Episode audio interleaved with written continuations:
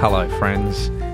Thank you for joining me. I really appreciate you coming along on this little journey of ours. When I say little, blow that, this epic journey of ours as we read and read and read through this amazing relationship that God has with humanity and how Jesus changes everything. Yep, the Bible is just the most wonderful journey that we can ever go through. Holy Spirit, shape our hearts and open it to hear your living message today as we read these words of John. Friends, we are not playing with an idle set of words. We are playing with this live message from a living God. So join me as we unleash this final chapter of the first letter from John. As we read together 1 John chapter 5.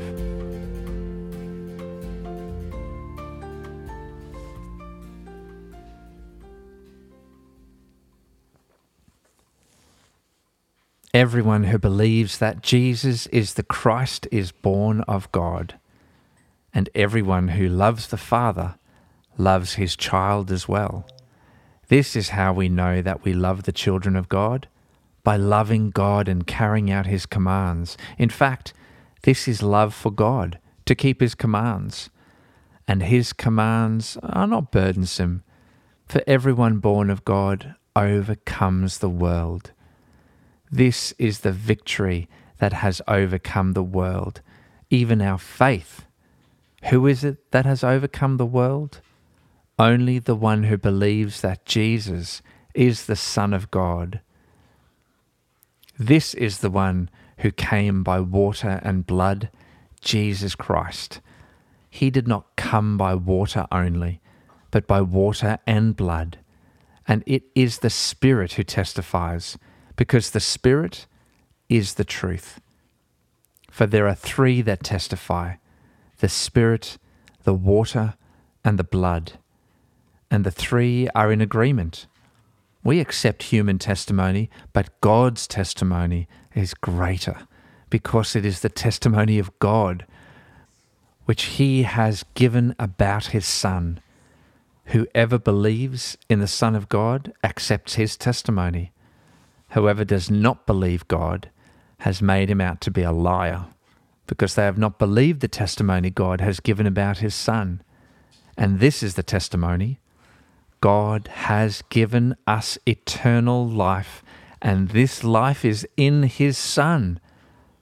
Whoever has the Son has life. Whoever does not have the Son of God does not have life. I write these things to you who believe in the name of the Son of God, so that you may know that you have eternal life. This is the confidence we have in approaching God, that if we ask anything according to His will, He hears us. And if we know that He hears us, whatever we ask, we know we have what we asked of Him. If you see any brother or sister commit a sin that does not lead to death, you should pray and God will give them life. I refer to those whose sin does not lead to death. There is a sin that leads to death. I'm not saying that you should pray about that. All wrongdoing is sin, and there is sin that does not lead to death. We know that anyone born of God does not continue to sin the one who was born of God keeps them safe, and the evil one cannot harm them. We know that we are children of God, and that the whole world is under the control of the evil one. We know also that the Son of God has come and has given us understanding, so that we may know him who is true. And we are in him who is true by being in his Son, Jesus Christ. He is the true God and eternal life. Dear children, keep yourselves from idols.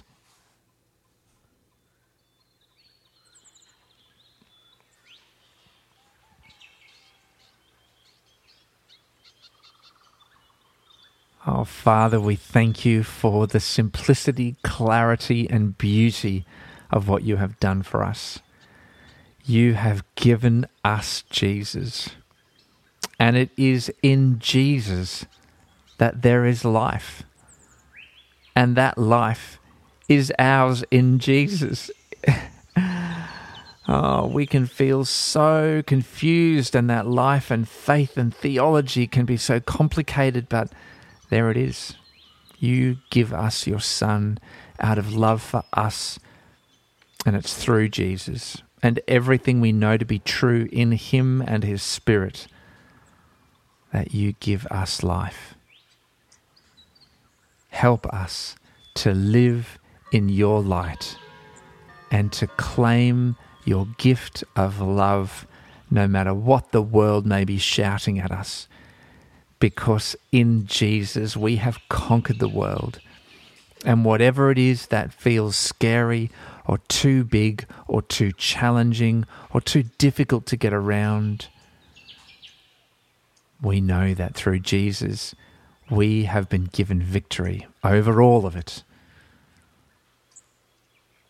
We live in that victory.